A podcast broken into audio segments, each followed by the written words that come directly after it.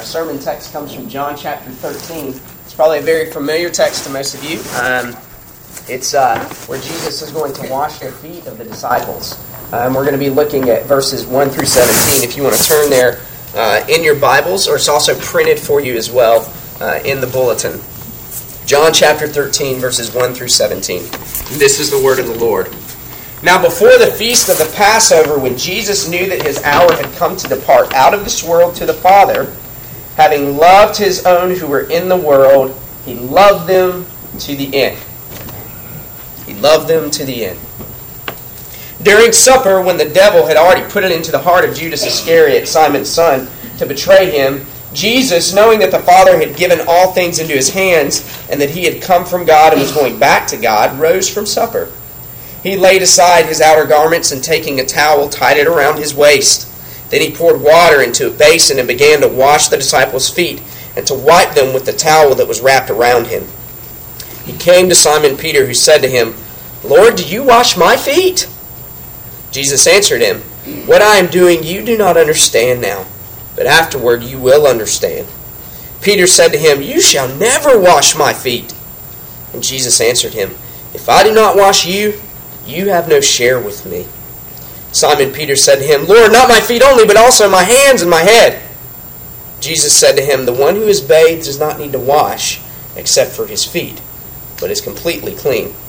And you are clean, but not every one of you. For he knew who was to betray him. That was why he said, Not all of you are clean. When he had washed their feet and put on his outer garments and resumed his place, he said to them, Do you understand what I have done to you? You call me teacher and Lord, and you are right, for so I am. If I then, your Lord and teacher, have washed your feet, you also ought to wash one another's feet. For I have given you an example that you also should do just as I have done to you. Truly, truly, I say to you, a servant is not greater than his master, nor is a messenger greater than the one who sent him. If you know these things, blessed are you if you do them. The grass withers and the flower fades, but the word of the Lord stands forever. If you would please pray with me. Father God, we thank you for your word. We thank you for the truth that it proclaims to us that though we are great, great sinners, and our sin is really big, Jesus is so much bigger than our sin. And your forgiveness is so much bigger than our sin, Lord. We pray that your word would speak afresh and anew to us this morning. Um, and we pray these things in Jesus' name. Amen.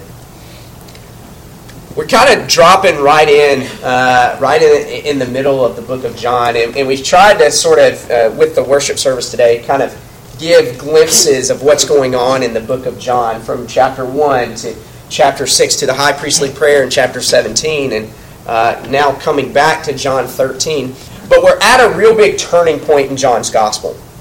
Because it's at this point that, that Jesus is is sort of actively turning and setting, setting his face toward the cross, toward the work that he's going to do on the cross.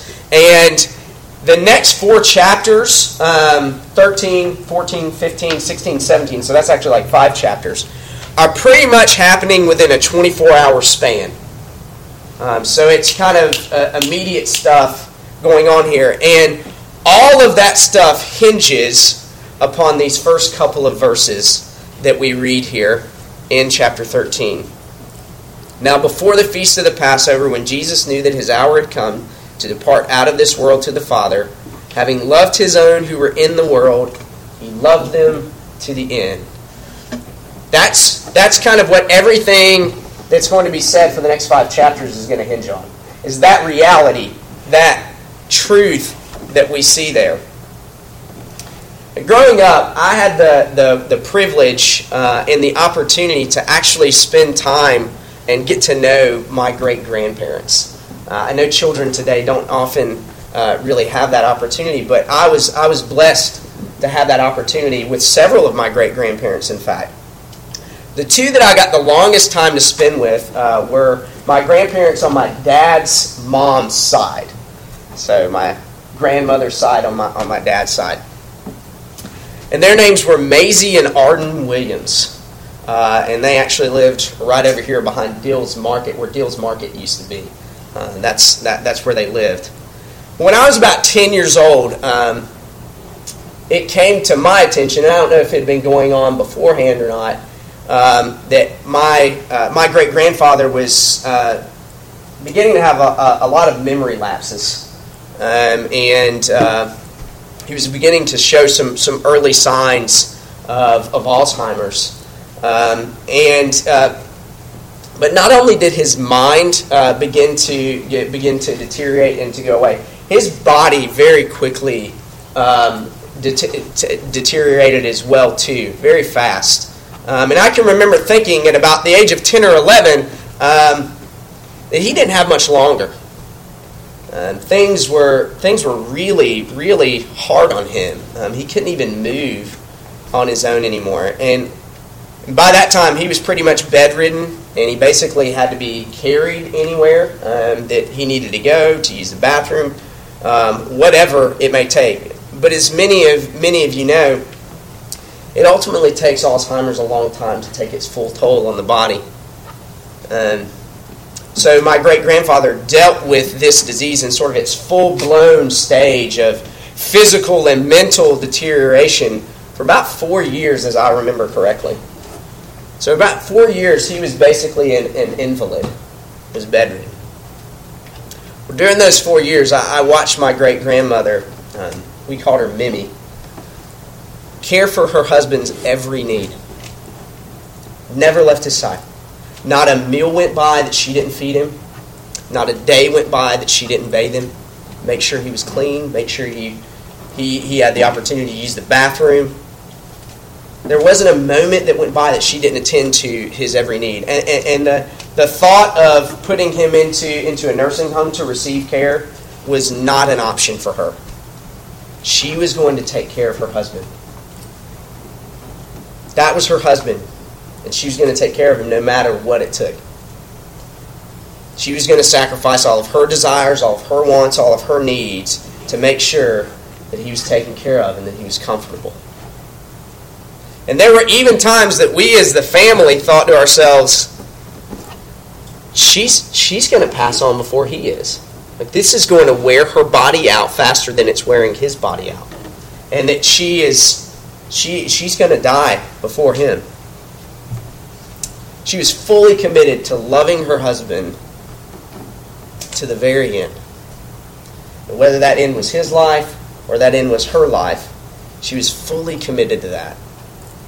Now, in our text today, we see that Jesus was willing and ultimately did give up everything to love his own to the very end.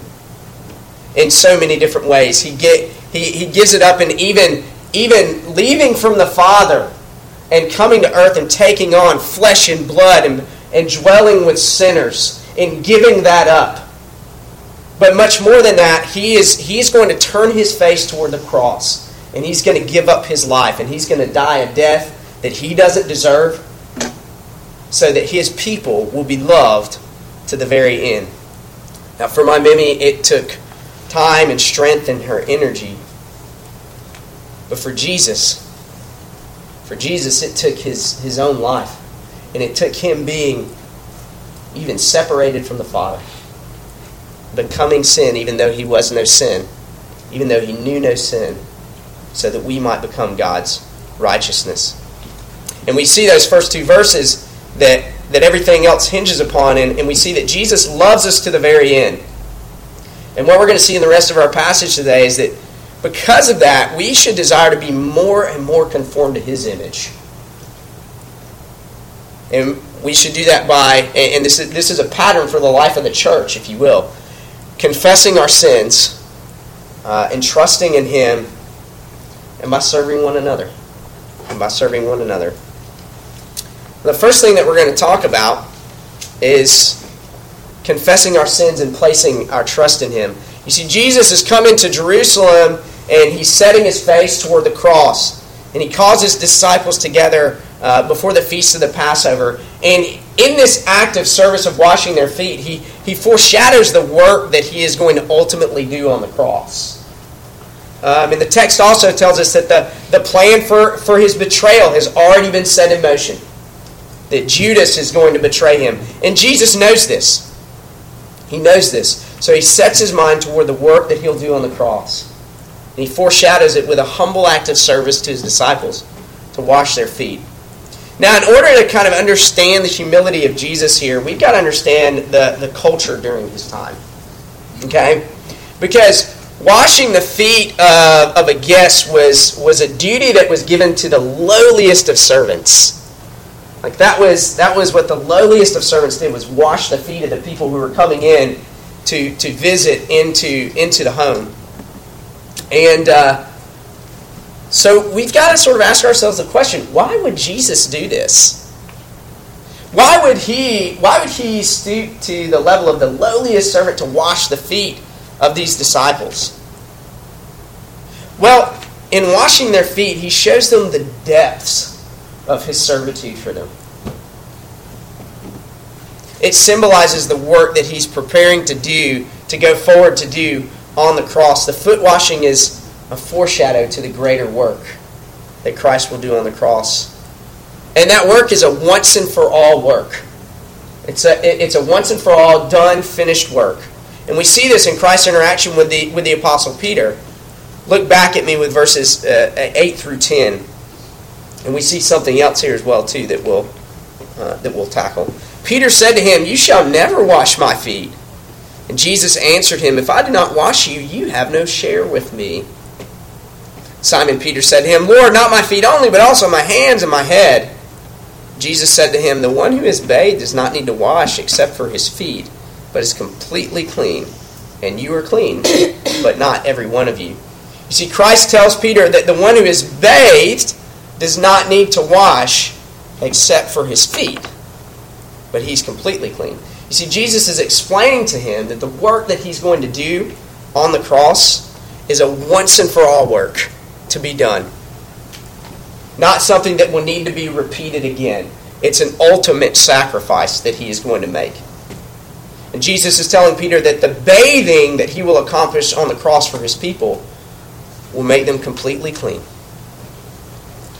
Give them the ability to stand justified before a holy God. It shows us that Christ's work is a finished work. Now, Jesus has already warned Peter that he won't understand what Jesus is doing right now in verse 7. He's already said, you, You're not going to understand what I'm doing right now, but, but ultimately you will. And we see that Peter doesn't understand in his response, don't we? Kind of in classic Peter sort of style, he becomes extremely exuberant and even corrects Jesus, doesn't he? He says, Lord, not my feet only, but also my hands and my head. Matthew chapter 16 gives us a, a, a, glimpse of Peter's character and his personality as well, and the things that Peter really struggled with. His knack for correcting the Lord Jesus. Just after he's, he's confessed the truth of who he is with his mouth. You're the Christ, you're the Son of the living God, he says in Matthew 16. But Peter seems to have this disconnect between his confession and where he's really kind of placing his trust. And once again, in, in our text here today, Jesus kind of has to quench the overzealous reaction of Peter and explain to him the meaning of what he's doing. You see, Jesus is showing Peter in this moment that the work that he'll do on the cross will be a complete work. And at the same time, in washing his feet, he shows Peter the need to continually reevaluate our lives and confess our sin. As Christians, we stand right before God because of what Jesus has done. But the gospel always calls us and compels us to come back to that model of confessing, confessing our sin, because though we are children of God, we still live in this broken world. In this world where, where we sin and where people sin against us as well, too. And so it's a pattern of calling us back to confession and, and, it's also a pattern of assuring us of the love that God has shown us in Christ and that it is a once and for all act. It's not something that you can earn, it's not something that you can do. It has been done for you. You stand right before God, and that should compel you to live a life of confession and continually placing our hope and trust in the Lord. I've kind of I've seen this tendency in my own life. I, I resonate with, with, with Peter quite a bit um, very ready to confess Jesus for who he is and to proclaim that, and yet at the same time reticent to really trust in that in, in my own life. And the sad thing is, uh, to be honest with you, I saw a pattern of this while I was in seminary. I know of all places where you're going to, to study to um, bring the truth of God's word to God's people. Um, it's often in those in those places that you that you really find the depths of your own sinfulness and, and, and your own need um, for Jesus. And and it happened to me about every semester actually. I would work so hard throughout the semester. Um, I had a job where uh, I was I was working about three different jobs um, and going to school full time. We had children, and I, I, worked and worked and worked and worked and worked myself you know, to the bone. Um, and and ultimately, it would be to the point of exhaustion because the week after finals, pretty much every semester after our first year in seminary, I would just get knocked out sick for a week couldn't do anything. Couldn't get off the couch. Just totally, utterly debilitated. God saying, You need to rest. Yes, you have confessed me for who I am, the living and true God. But you failed to place your trust in me in many areas in your life. You failed to trust me and not rest not take the time to rest and recoup and recharge. But you just continually work yourself and work yourself and work yourself and work yourself. Thinking that, that, that somehow it's all on you, that you, you got to be the one to do it, because if you don't do it, nobody else is going to do it. And so you're not really trusting in me in that. You're not taking the time to, to rest when I've called you to rest. When I've called you to rest one day in seven to take that time out and to actually rest. And so, by the grace of God, He, he, he puts those things in front of us to recognize them for what they are and to call other people to try and help hold you accountable to those things. Jesus' love and service reaches to the work that he accomplishes on the cross. And it reaches down into the depths of our own hearts and it convicts us of our sin. And this happens when we come to Christ understanding that we are sinners in need of God's grace to save us from the bondage of our sin. But we also see in the work on the cross that it calls us to a, a lifestyle of continual confession. And through the power of the Holy Spirit, really genuinely seeking to, to put the sin in our lives to death. through the sanctification of the Holy Spirit. And the work of the Holy Spirit, it chastises us and it grows us in grace. It says, You need to trust me here. You need, you need to rest. You don't need to work so much. You need to take some time to rest and recharge, to be with your family, to love them. Justin has told me um, that from, I think it's from David Sinclair, he said, um, Take care of your family. Let Jesus take care of the church. The church is Jesus' bride, and He will take care of her. And so in my own life, I've, I've seen that need to set aside time and to try and rest. And if I'm honest, I don't do as well as, as I hope, as, as the gospel calls me to. But in this foreshadowing event here, we see that Christ shows us the work that he's going to do, and it's going to completely cleanse us, put us justified before God. And it's also going to compel us to lives of confessing our sin and seeking to be more and more conformed to the image of Christ and trusting in his graciousness and trusting in his provision. So, where do you have a hard time trusting the Lord in your life? What is it in your life that, that, that, you just, yeah, Lord, I'm going to take care of that. I got, I got that. You can have this over here, um, but, but I'm going to take care of that. And we, we have some kind of identity issues. Um, we find our identity in, in so many different things other than Jesus. And so also think about where does your identity lie? Youth, we've, we've talked about this. We've talked about this a lot.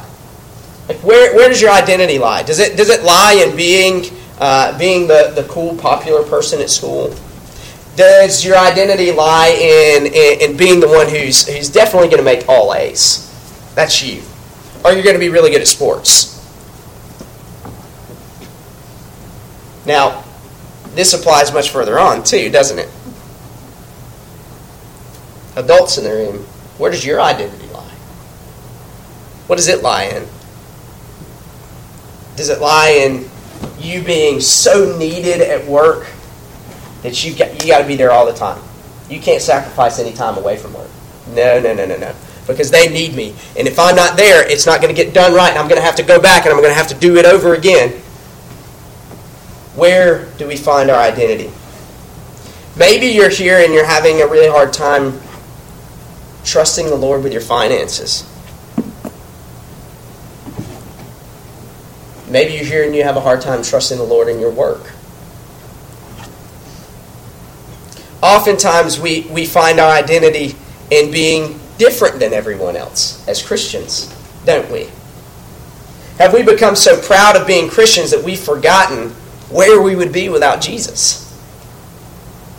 The loving sacrifice of Christ should continually show us our sinfulness and our need for a Savior. So, what are the areas in your life where you need to confess to Jesus, I've not really trusted you in this? I'm finding my identity in something else other than you. And to build off of that, and to build off of what, what Richard talked about last week, if you guys were here, do you have people in your life that you're willing to let in that can call you to account on those things, that know the struggles that you have? You see, because the gospel doesn't call us to live it out there on our own. The gospel calls us to live in community with one another too. And the gospel gives us the freedom to be honest with people about who we are and where we struggle without judgment because we all know we're sinners in need of God's grace. So do you have people in your life that are willing that are willing to challenge you in those areas? That know those intimate things about you and are willing to say to you, "Hey man, I see you not resting over here. I see you constantly again and again. You just, you just don't stop you need to take some time. You need to rest. Now, confessing our sins and, and placing our trust in the Lord is a, is a pattern. And what, and what that does, hanging on the truth of verses 1 and 2 that Jesus loved us to the very end, that that's the, that's the truth claim that all this is hanging on, it also should spur us on to serve one another to love one another in, in service. And we see this as Jesus humbles himself and performs the task of a menial servant in washing the feet of the disciples. In our passage, Jesus tells the disciples, If your Lord and teacher have washed your feet, you also ought to wash one another's feet. As we've already established, Jesus washing the feet of the disciples is it's a foreshadowing of what he's going to do on the cross. It, it, it takes the place of our filthy sin and it gives us his righteousness in place of that. And his death on the cross is also an example of a sacrifice for us to follow. To lay down our lives for one another as Christ has laid down his life for his people, for his children, for his church. Jesus commends us here that we ought to wash one another's feet. The mercy of God and the atoning sacrifice of Christ can, compels us to want to serve one another, to want to love one another. The Holy Spirit it spurs us on to serving our brothers and sisters in Christ. And we, we should be doing that. We should be doing those things. But another thing that I want us to notice about this passage as well too is that it not only spurs us on to serving our brothers and sisters in Christ, we also notice that Jesus washed the feet of Judas Iscariot too. Verse 2 During supper, when the devil had already put it into the heart of Judas Iscariot, Simon's son, to betray him, Jesus, knowing that the Father had given all things into his hands, and that he had come from God and was going back to God, rose from supper. Jesus knew Judas was going to betray him, and yet he served him anyways. He stooped down and he washed his feet as well. He not only calls us to serve one another, I think we can be really good about that. Though oftentimes I think we need work in that area too. He calls us to serve his and our enemies too. You see, in the passage, we must realize that we too were once enemies of God. We too stood as enemies of God. And it was the service of someone else in the name of Jesus Christ that showed us God's mercy and His grace. Through His finished work, through His work on the cross. It was someone else that told us about who Jesus was and what He has done. When we were yet still enemies of God, it was someone else that served us in that capacity. And we're called to do the same thing. Therefore, we should be compelled by the service of Christ here that, that we see in this example to recognize the great depths of our own salvation. And I want to share I want to share that even with our enemies. Even with the, the ones that we think are the most unlovable. One of my professors uh, from seminary uh, in the first class I took with him, he told us a story of how, how his father uh, came to Christ. And his father came to Christ after, after he did. And, and his father had spent much of his lifetime as a practicing communist and, and Marxist uh, in England. And he'd never really put much stock in the existence of God. Well, when my professor was in college, um, he tells a story of kind of coming to grips with his own reality of, uh, of God um, to the point where he was contemplating um, he was contemplating taking his own life because he just didn't see the he, he didn't see the meaning of it all. If there wasn't something out there that was better than what he was going through, then what's the meaning of all of this? And and through through a series of friends coming into his own life um, and showing him the gospel, he, he came to know the Lord. And it was kind of a radical change in his life. He, he, did, a, he did a 180 um, and was just going in, in, in the opposite direction. And he so wanted to share the gospel of Jesus Christ, this gospel that had changed his life so much and had given him hope to his father. And he went home and he shared the truth of the good news of the gospel and Jesus with his dad. And his dad just kind of looked at him like, that's foolishness, son. That's, nah. I don't need to believe that. And my professor, uh, time and time and time again, he, um, he, spent, he spent a lot of time at home, um, going back to, to his father, uh, taking care of his, uh, of his garden, pruning it, spending time with his dad. Um, sharing meals with his dad, with his dad and his mom, and um, doing this over the course of about 20 years.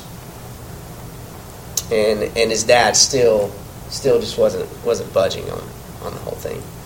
Well, his dad got older and he uh, he's getting he was getting pretty close to, to passing away, and. Um, one evening, he he informed uh, he informed my professor that he had recognized his own sinfulness and his own need for Jesus. And, and had confessed that he had been re- in rebellion against God and that, that he wanted to stop being in rebellion against God. And he wanted to run to God instead of running from God. And, you know, and it was that act of service over the better part of 20 years of a son coming to his dad and sharing the hope of the gospel of Jesus with him in hopes that his dad would believe that. That compelled him. Though his dad was an enemy, he went to his dad and he shared the gospel with him. And ultimately, the Lord broke down those barriers and he brought him to Jesus.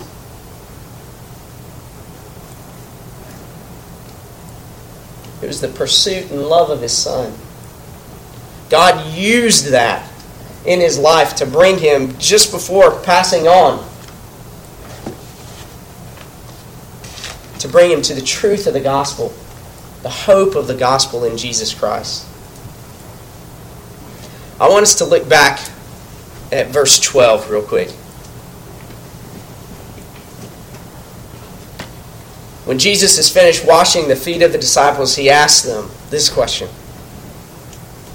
Do you understand what I've done to you? The question is very thought provoking. Imagine you're one of the disciples there. Imagine you're one of the ones that are, that are sitting in there in that upper room with Jesus just before Jesus is a he's about to turn his face toward the cross and, he's going to go and die a horrible, horrible death. Imagine you're one of them that's sitting there with him. What are you thinking when Jesus proposes this question?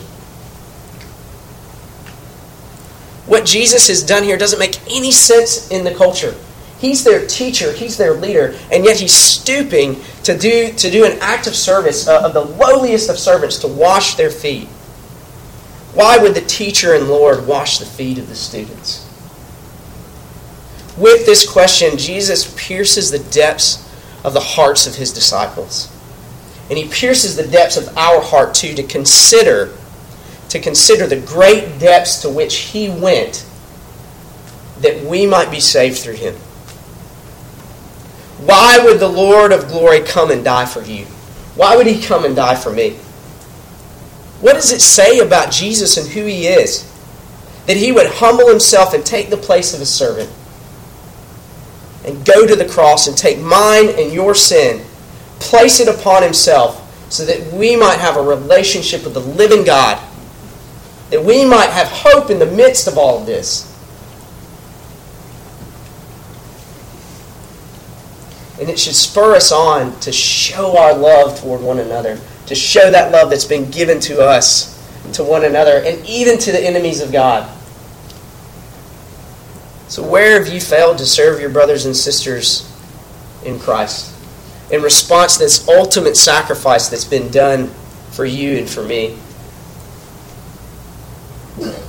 Is your time just too important to have someone over for a meal? To go and help someone cut the grass in their yard? Josiah, you don't have to help me come cut my grass. Is your, is your, is your money too important to give to a ministry that's just scratching tooth and nail to make it by? To give to the work of the kingdom? Do you spend so much time filling up your schedule with tasks that you fail to take out time to serve and show the love of Christ to one another, to your children, to your spouse, to your brothers? To your sisters. The ultimate sacrificial work of Christ on the cross shows us our sin and our need to confess it. It shows us the places where we don't really trust in the Lord.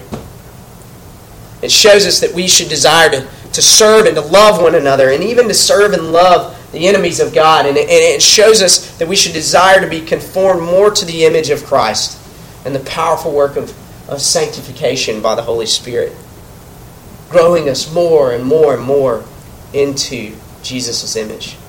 Is the gospel compelling you to do those things?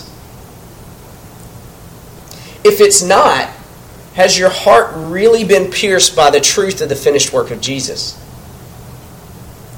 If you don't find yourself compelled to do those things, you need to consider whether or not you've really, truly embrace the truth of the cross. God loved us so much that He sent His Son to pay the price for our sin. To bring us back to God and conform us more and more to His image daily. What, what an enormously freeing truth that God loves us that much. And if we're loved that much by Him, how can we not confess our sins, trust in Him, and serve one another? Let's pray. Father God, we thank you for, for your word, the, the truth that it speaks to us of, of the, the great sacrifice that paid the price for our sins on the cross. Jesus' sacrifice. Father, leaving, leaving perfection with you and coming to dwell with sinners and giving up his life for us. Lord, help us to be a people that would be that would be willing to sacrifice our life, sacrifice our time, sacrifice our money. That that the world may know the truth and the hope of the gospel in your son Jesus. We pray these things in his name. Amen.